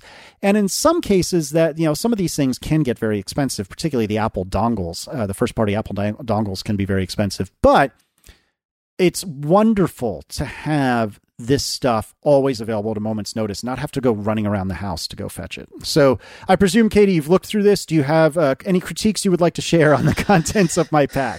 Um, I, I like your pack. Uh, I noticed your um your Anker five port thing that you have. It's it doesn't charge U S B C. Have you are you upgrading to one? Because how do you charge your Adorable with this pack? So the Adorable's charger is the one exception to the rule. That that I do not have a separate one that lives in the pack for it. Um, I think the rightest answer is to get one of the Anker things, as you're implying, that does U S B C and U S B A. The problem I have, though, is that I generally have five devices that are U S B A that I want to charge. And to the best of my knowledge, Anker does not have a six-port charger that has one U S B C port, or even preferably a seven port, I guess, if I'm talking iPad and MacBook, but nevertheless, a six port charger where there's one U S B C and five U S B A. And so because of that, I've just been using the MacBook Adorable charger for iPad and or MacBook, and then this thing for everything else. But the problem is I have, you know, typically I'm traveling with Erin, my wife, and so we have two iPhones. we have two Apple Watches and my AirPods that more often than not, I want to charge all simultaneously. And because of that, I need at least five U S B A ports. And that's that's where the rub is. If if Anker sold what I have today plus one U S B C port, I would give them all of the money and I would buy it immediately. So one possible solution and one possible upgrade to your to your bag, it it's not perfect, but, you know, as with anything, you're going to trade, you know, speed versus convenience and, and those types of things. I have discovered, and I think John Gruber initially turned me on to them, and I found Anker and a couple of other companies will make a um, a, a U S B to um, U S B micro um, cable that then has a lightning tip on it. So you can you can pull the lightning tip off and then put the lightning tip on, and, and they're attached. So it, it kind of just looks like a little a little add-on clip thing. And then when U S B C became a thing, they then also added a, a cable that has a second a, a second little spider prong to it. So the thing the thing looks a little unwieldy when it's when it's all unfurled, because it's a it's a U S B A to micro U S B. And then it also has a lightning tip and a U S B C tip. So you have this one cable that can do U S B A to U S B C to micro U S B and to lightning. And now I've got this one magic cable that can charge anything that I have. Now, granted, it's not going to be at the fastest speeds because it's not um, rated for that. But just about anything I have will charge overnight plugged into that. And so I put I've put one of these now. I've ordered a bunch of them in all of my travel bags. And in a pinch, I can get anything I need. It's just, it's charged, depending on the charger. It's going to be slow, particularly with the MacBook Pro. But I can get anything I need charged. It, it may not be fast, but it's going to charge, particularly if I leave it overnight. Yeah, yeah. And I think I think I, there are going to be a few of those in my future. I, that, and that, I'm in this... Yeah, man, you guys, the struggle. The struggle is so real. I'm in this uncomfortable position where I'm starting to move to a U S B C lifestyle, but I have so much U S B A stuff that's still hanging around. So, so in a perfect world, money no object, I'd probably want like a six-port U S B C charger and kind of go the other direction, if that makes sense. So go go U S B C out of the charger, and if I have to go to lightning or if I have to go to micro U S B or whatever the case may be, then that would be the anomaly, you know, rather than having this U S B A centered world move to a U S B C centered world. But I'm not quite there yet. And so I'm kind of in this weird place where I need a little bit of both. And yeah, I'll probably end up getting at least a couple of those cables just to get me in a pinch, just like you said. Well, and I think you're not quite there, and, and you are obviously the exception, not the rule, as I would imagine are most people listening to this show. But I don't think the world's going to be there for a long time, because think of, think think about all the U S B A ports everywhere out there in the world. They're they're on airplanes, they're at restaurants, they're in hotel rooms. I mean, everywhere you look to have an option to plug in somewhere, they're they're in our cars. And how many people, I mean, I just talked about, I, I replace my car every sixteen years. Now, granted, my car didn't have a, a U S B A port in it, period. I, that was an aftermarket, uh, that was an aftermarket add-on. But, um, you know, people aren't going to have U S B C. We're, even if that is adopted, it's it's going to take a while to figure out, okay, this U S B C thing is, is the thing we're going to adopt and move on to. And then it's going to be years before it's it's adopted. I mean, I still go into a hotel room and see thirty pin, you know, um, uh, what are those those those little clock radio docks? Mm-hmm. Yeah, it's it's it's a long it's a long tail to to to move the world on for, for each of these. So, yeah, I, I think I will probably be on maybe not the bleeding edge, but on the earlier side for going into the whole, the entirely U S B C lifestyle. But like you said, I, I just don't think we're there yet. But I do think you make a really good point. That is having, you know, pay it, pay a few dollars if you've got it to have a bag that you can take with you and never remove the cables from the bag. And you will never have the problems that so many of us do of getting somewhere and not having what you need. Yeah, and again, it's not it's not free by any stretch of the imagination, like especially the dongles. I, I mean, the lightning cables are not terribly exp- expensive, especially if you're willing to do like Amazon Basics or Monoprice or something like that. But in particular, the dongles, like the Apple, anything that Apple does that has H D M I involved is, is heinously expensive. But to me, it was well worth the money to make sure that I have exactly what I need or could possibly want while traveling, and know that they are, they exist in that bag and they will never leave that bag unless they're going on a trip, you know, and I'm using them on a trip. And, and again, it, it, you might feel differently, listener or hosts, but for me, I, I just can't stress enough. It has made my life, my traveling life so much easier and so much less stressful, knowing that I have exactly what I need in that one bag, and it will always be there. Well, and here's another take on it for, for someone who's on the fence about whether they need to do this or even wants a, a second option. Um, I do have a go bag that I, I keep kind of with my, my travel stuff and in, in my technology closet.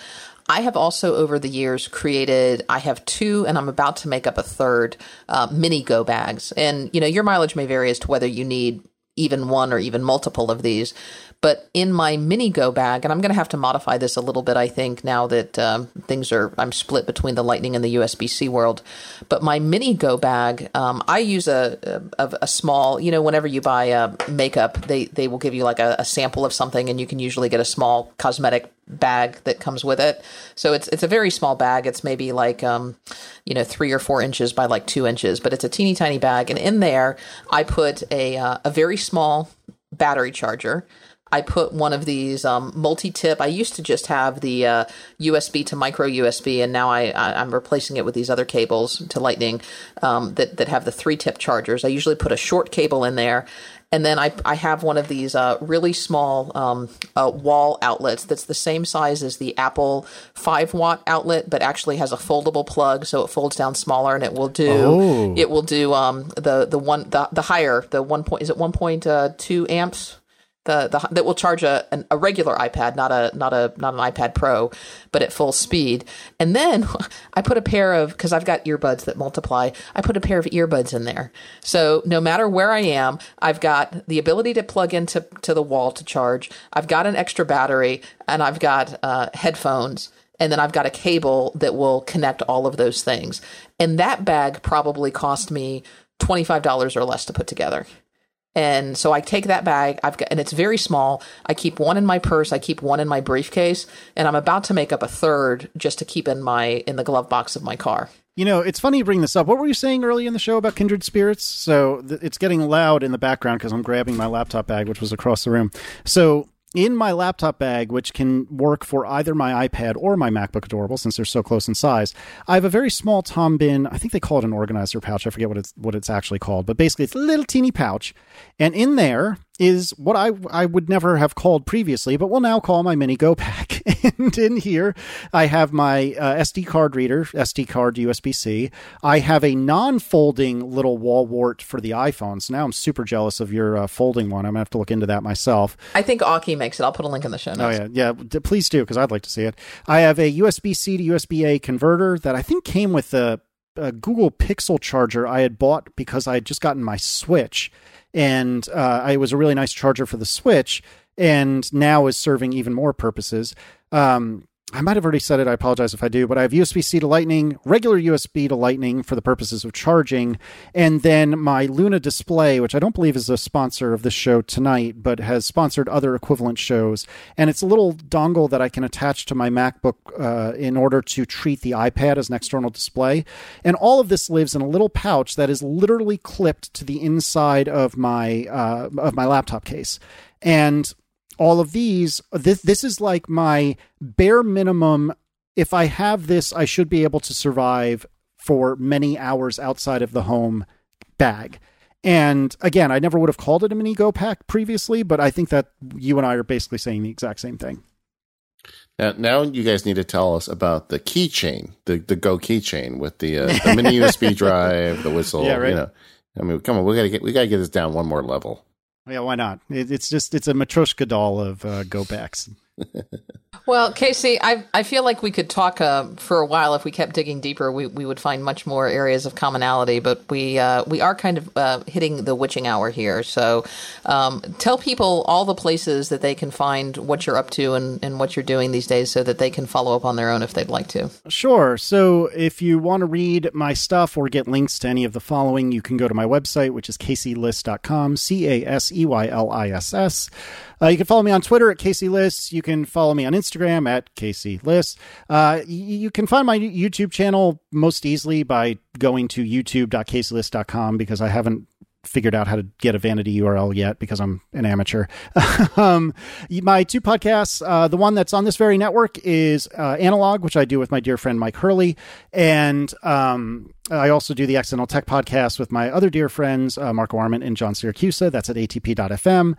And I think that's pretty much it. So thank you so much, you guys, for uh, for having me on one last time before uh, Katie rides into the sunset. It is a blast and a pleasure as always, and I very much appreciate it.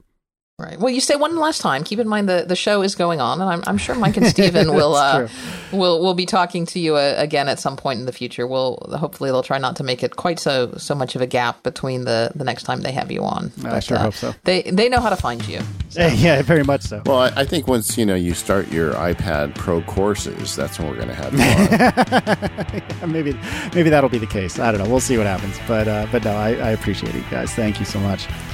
Well, you can continue this conversation in our forums over at talk dot mac power users dot com, where uh, you can find uh, more information about this topic. Uh, and we want to thank our sponsors for this episode, Away, Hover, uh, Luna, and Smile. And we will see you all next time.